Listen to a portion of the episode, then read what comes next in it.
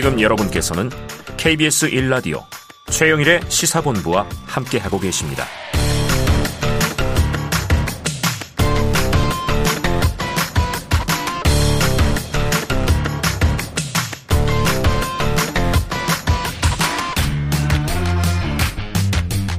네, 주간 사건 사고 소식을 알아보는 배상훈의 사건 본부 시간입니다. 배상훈 프로파일러 나와 계십니다. 어서 오세요. 안녕하세요. 자, 이 2021년에 발생했던 사건인데요. 구미 3세 여아 사망 사건. 이 굉장히 여러 가지 반전과 네. 의문점이 나오면서 떠들썩했었습니다. 저희도 다뤘었는데 지난주에 이게 파기환송심 재판이 열렸고요. 결론적으로 자 외할머니로 알려졌던 친모 석 씨가 사체 은닉 미수 혐의로 징역 2년에 집행유예 3년. 어 이게 이 저 뭐랄까요 인신 구속이 되지 않았어요. 네. 자 어떤 사건이었는지 한번 정리해 주시죠. 예, 사건은 2021년 2월 10일 날 구미시 한 빌라에서 방치돼서 2층입니다. 2층에서 네네. 숨진 아이의 거의 백골화된 상태가 네. 나왔는데요. 예, 이제 그, 그 빌라의 3층에 이 아이의 외조모가 살고 계셨고요. 네네네. 그 아이의 엄마는 사실은 어 다른 어떤 개인적인 이유 때문에 거기를 떠나서 네. 뭐 뭐 새 남편이라고 하죠. 네네. 다른 형태의 결혼 생활을 하기 위해서 떠났다. 가면서 이 아이를 방치한 거고 예, 예. 한 며칠 정도 아마도 상당히 혼자 있다가 음. 어 안타깝게 사망하게 된 사건인데 네. 그러니까 지금 이렇게 됐으면 아동학대 치사 정도 아니면 뭐 유기 치사 정도로 해서 네.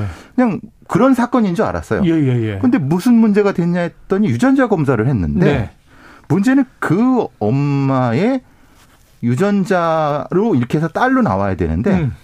그 이게 안 나오는 거예요. 아니에요. 예, 왜냐하면 이게 이제 흔히 말하는 동모 이부로 나오는 거죠. 네네네. 그러니까 어머니는 같은데 아버지가 다른. 네네. 그 이상하잖아요. 아니 음. 친딸인데 이게, 이게 유전자가 이상하니까. 왜 안 맞지? 네. 주변을 확인해 봤더니 거꾸로 이제 이 성모 씨라고 하는 외조모의 DNA를 비교해 봤더니 외할머니가 예. 친딸 관계가 성립되는 거예요. 외할머니 딸로 나온다. 예. 유전자 그, 검사는. 그 럼 이게 무슨 상황이냐? 예. 그 아이에 살았던 모녀가 어. 결국은 자매 관계였던 거죠. 아이고. 유전자 상으로는. 네네네. 그러니까 동모 이부 자, 매 관계였던 네네네. 형태가 된 거죠. 그래서 이제 급 반전이 되면서 예. 그 어머니 김 씨 같은 경우는 이제 유기치사 말하자면 어. 아동법조상 치사죄로 구속이 되고 음. 성모 씨는 그 아이의 사체를 이제 은닉하려다가는 미수를 걸려 사체 네. 은닉 미수죄로 기소되면서 이렇게 됐을 경우 논리적으로 무슨 문제가 되냐면요. 예. 아이가 하나 더 있어야 되죠. 그렇죠. 왜냐하면 그렇죠. 2013, 28년도에 그러면 그 김 씨, 딸이라는 아이는 어디 갔느냐. 그렇죠. 그 아이가 석 씨의 친딸이라고 하면 네. 여태까지 본인은 자기의 동생을 키우고 있었던 거 아니냐. 네네네. 네, 네. 그러면 자신이 낳은 2018년도 산물가에서 나온 아이는 어디 갔느냐. 어. 그럼 결국은 자기 딸, 즉 성모 씨가 자기 딸과 자기 딸의 딸을 그러니까 바꾼 것이 아니냐 논리적으로. 예, 예. 그래서 이 유기 그랬죠. 예, 그랬죠. 이렇게 미성년자 약취죄로 네. 두 가지 죄로 기소된 사건입니다. 한 명은 사라져 있다. 예. 현재까지 확인되지 예. 않았습니다. 자, 그러니까 아이의 어머니로 알려졌던 김 씨는 아이를 어쨌든 사망하게 한 혐의 등으로 예. 2021년에 징역 20년이 확정됐습니다. 그 친모로 확인된 사실은 외조모라고 했던 그렇죠. 석 씨는 이번 재판으로 풀려났습니다. 그러다 보니까 조금 어 이게 이렇게 차이가 나나 싶은 또 음. 생각이 들어요. 재판부의 판결 내용이 궁금한데 어땠습니까? 원심 1심과 2심은 유죄였습니다. 네. 3심 대법원에서는 네. 분명히 이 아이가 딸인 건 맞다. 죽은 아이가. 예, 예, 석 씨의. 예. 그렇지만은 딸이라는 것까지는 맞는데 예. 그 딸이라는 딸이 존재하지만 그 딸을 어떻게 뭐 이제 다른 데로 빼돌려서 바꿔치기한 어. 거에 대한 증거가 부족하기 때문에 어. 좀더 다른 증거를 예. 가지고 와서 다시 심리하라라고 어. 해서 이제 파기환송이 됐고 예, 예. 그래서 요번에 난 건 파기환송심 그렇죠, 네 번째를 그렇죠. 한 거죠. 근데 그거에서 증거를 검찰에서는 더 색다른 증거를 다른 증거를 제시하지 못했어요. 못해서 어. 결국은 이 파기환송이 재판부도 역시 지금 있는 증거만으로는 음. 유죄라고 할 수가 없다. 에. 예. 분명히 석 씨가 거짓말을 하고 있고 네. 다른 건 맞, 딸인 건 맞지만 에. 그것이 다른 딸의 소재를 어.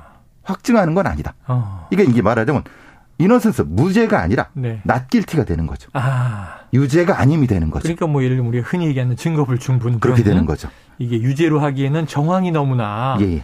딱 맞아 떨어지질 않는단 말이죠. 그렇죠. 석 씨는 계속 이거 자기는 아이를 낳은 적 없다라고 부인하고 있는 건가요? 그죠. 1심부터 지금까지도 어, 예, 초질관하게 예. 초질관하게 난 적 없다. 그러니까 네. 근데 문제는 이제 친모석 친모 김 씨도 아니 그러니까 음. 그 딸이죠. 지금 뭐이 갇혀 있는 음. 그 사람도 자기는 모른다. 네.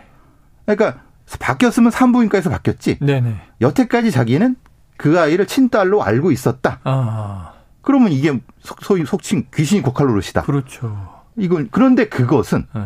국가가 입증해야 된다. 아. 입증을 못했다 이 말이에요. 네네 입증을 네. 못했다 이거예요. 자 그래서 이제 확실한 거 하나는 딱 유전자 검사밖에 없습니다. 예. 예. 과학적으로.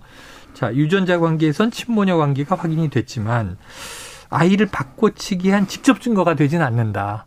이거는 국가가 입증해야 된다. 지금 그렇죠. 말씀하신 거고. 자, 그럼 적어도 이번 사례가 유전자 검사를 증거로 사용하는 데 있어서는 중요한 판례가 되겠습니까? 우리가 보통 많은 영화나 아니면 뭐 많은 사건에서 네네. DNA가 확실한 경우에는 음. 전통적으로 관례적으로 유죄를 대략 대략적으로 네네. 그러니까 DNA 플러스죠. 네. DNA 플러스 정황 일부만 있었어도 아. 있어도 유죄를 받아줬는데 네. 지금 이 재판부는 그것이 아니라 음. DNA만 가지고는 음. 여러 가지 어떤 정황이라고 하는 것은 사실 좀 달라질 수가 네 있기 네, 때문에 네, 네. 추가적인 보강 증거가 있어야 된다. 아. 그것만 가지고는 안 된다. 네. 이게 사실은 이 판결의 핵심적인 부분이죠. 아, 그래요. 직접 증거가 될 수는 없다. 하지만 과학적으로 또 유전자 검사의 결과는 예. 인정된다. 예. 왜냐하면 이게 석 씨가 유전자 검사가 틀렸다고 초기에 계속 말했거든요. 예. 근데 본인이 네. 추천한 민간 기관이 와서 해서 똑같이 나왔거든요. 예. 유전자, 유전자 검사의 결과는 명확했어요. 예. 명확했죠. 자, 다섯 차례 유전자 검사를 통해서 모녀 관계가 과학적으로 확인이 됐습니다. 그런데 지금 말씀 나눈 대로 석 씨가 자신의 딸이 아니라고 부인하고 있어요. 근데 보통은 DNA처럼 음. 한 번은 이거 잘못됐을 수 있으니까 또 해주세요. 또 해주세요. 또 해주세요. 그 업체를 바꿔서 해주세요. 뭐 했는데 다섯 번이 이 정도면 인정을 하지 않나 싶은데 보통의 경우는 그러죠. 왜 자신의 딸이 아니라고 얘기하는 걸까요? 심리적으로 기억이 블로킹됐을 수도 있는 네, 거고요. 네. 아니면 그렇게 주장하고 싶은 네. 거짓말을 꾸준히 하는 거죠. 그런 네, 부분도 네. 있고 이런 경우에 사실 거짓말 탐지기는 의미가 없습니다. 아. 확신보험인 경우에는 네. 예를 들면 이게 실제로 그렇다는 게 아니라 예, 예. 확신하고 있는 사람은 네. 확신하고 있는 사람은 그 거짓말이 탐지되기가 어렵습니다. 아 거짓이어도 예. 본인이 확신하고 있으면 예, 예. 탐지가 안 된다. 예, 왜냐하면 본인은 진실로 믿고 있으니까. 그렇습니다. 그러니까 그 상황이. 아닐까? 아니면은 진짜 세계사 세계 과학사의 유일한 증거. 네. 즉 말하자면 어머니의 유전자가 다른 딸한테 갔는데 아하. 그 딸이 그 유전자를 보존한 다음에 다시 내려오는 네. 말도 안 되는 얘기지만 어쨌든 그런 네. 유일한 사례가 있을 수 있거나 네. 아니면 뭐 몇 가지 다른 어떤 키메라 같은 음. 유전자 조합이라든가 아니면 아, 키메라 유전자, 얘기를 하더군요. 예, 그런 얘기도 하지만은 사실은 과학자들은 그 얘기는 거의 믿지 않습니다. 네, 예. 그것은 그냥 가설일 뿐이다. 예. 자, 파기환송심이라서 이게 사실 우리나라가 3심제지만 예, 예. 대법에서 파기환송이 되면 사실 5심제가 되는 5심제가 거잖아요. 되는 거죠. 그럼 이제 이번 재판이 끝이 아니고 한 번 더 남은 거죠.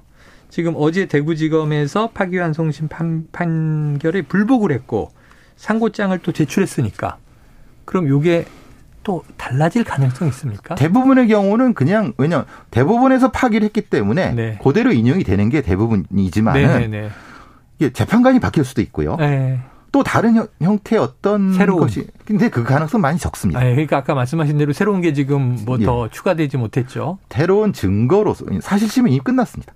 끝났다. 예, 사실 심은 끝났기 때문에 네. 법적인 쟁점에서 아. 증거 사실에 대한 오해를 네네. 재판관의 어떤 다수로 혹시 바꿀 수는 있지만 네. 보통의 경우는 이건 사실은 불가능하다고 합니다. 그래요. 예. 말씀하신 대로 이 대법원은 또 이제 서면만 보고 그렇죠. 주로 이제 법리적인 검토를 음. 주로 하니까 사실심은 끝났다. 예. 추가될 내용이 없는 것 같다. 알겠습니다. 이게 재판은 끝나가는데 참 미스테리로 남아 있는 부분들이 많은 사건입니다. 자, 이 그러니까 이 사망한 아이의 어머니로 알려졌던 예. 잘못 알려졌던 김 씨가 출산한 사실은 확인이 됐고 또 이게 아이가 아이 엄마가 명확한 석 씨는 출산을 부인하고 있고 사망한 아이는 석 씨의 자녀이고 예. 그럼 아이는 분명히 두 명이 있어야 하는데 지금 김 씨의 친딸 어떻게 된 걸까요? 그두 사람 네. 석 씨와 김 씨가 짜고 음. 그 아이를 다른 쪽에 완전히 입양을 몰래 보냈다고 하면 예, 예. 두 사람이 진실을 말할 이유가 없죠. 예. 왜냐하면 그게 밝혀지면 그 아이가 네. 불행해질 수 네. 있으니까. 그렇죠. 이 가정입니다. 네, 추정입니다. 그 가능성이 하나 있을 수 있고요. 네. 다른 아, 아까 가능성 같은 경우는 말 그대로 진짜 과학적 오류인 가능성. 음. 그러니까 이제 그 둘 중에 하나가 아닐까라는 생각을 해봅니다. 네. 근데 혹시 음. 뭐 많은 분들이 주신 혹시라도 이 뭐 사례라든가 이런 그, 그렇게까지는 아닌 것 같습니다. 굳이 그럴 이유는 없는 것 예, 같고요. 예. 예. 그러니까 가장 좀 끔찍한 예, 예, 예. 상상은 우리가 안 해도 될 것 같다. 그렇죠. 자, 또 다른 의문점 밝혀지지 않은 인물이 있습니다. 사망한 아이의 친부는 누구냐 하는 문제예요. 자, 석씨 주변 인물들을 전부 조사했는데 밝혀지지 않았다. 이 사건 어떻게 보세요? 이 사건의 가장 미스터리가 이겁니다. 네, 네. 그러니까 경찰이나 검찰에서는 사실 아버지를 찾게 되면은 사실은 해결될 수가 있죠. 그렇죠, 그렇죠. 그래서 석 씨 주변, 음. 김씨 주변, 음. 제가 지금 저 알고 있는 150명 이상의 남성을 네. 나이에 상관없이 네. 진짜 다 뒤졌다고 합니다. 네. 근데 안 나타났다고. 그럼 사실 유전자로 나오게 돼 있는데 바로 나와야죠. 네, 유전자 프로필이 있으니까. 그렇죠, 그렇죠. 근데 이게 무슨 노릇이냐? 음. 그게 곡절이냐? 그래서 더더욱 미스터리가 나오게 되는 거죠. 네. 참. 아휴, 이게 여러 가지 희한한 일들이 있습니다. 혹시 진실을 밝히기 위해서 좀 기대할 점이 남아 있는 게 있을까요? 딸이, 딸이. 김 씨가 네. 심경의 변화, 아. 재소 중에 네. 혹시 그랬다고 하면 혹시 음. 석 씨가 자발적으로 밝힐 일은 없죠. 왜냐하면 지금 뭐, 뭐 석방이 됐으니까. 예. 지금 재소 어. 교도소에 있는 어. 김 씨의 심경의 변화가 혹시라도 있다고 하면 네네. 그거는 가능성이 작지만 어쨌든 네. 예. 뭐 본인은 내 딸인 것을 믿어 심치 않았다 그렇지만 그렇지만 혹시 거짓말이었고 진실을 알고 있다면 그렇죠. 그 정도 가능성이 남아 있습니다. 알겠습니다. 자, 지금까지 배상훈 프로파일러와 사건 본부 함께했습니다. 오늘 말씀 고맙습니다. 감사합니다. 예, 최영일의 시사본부 수요일 준비한 내용 다 전해드렸습니다. 저는 다시 내일 목요일 낮 12시 20분에 찾아뵙도록 하겠습니다. 오늘도 청취해주신 여러분 고맙습니다.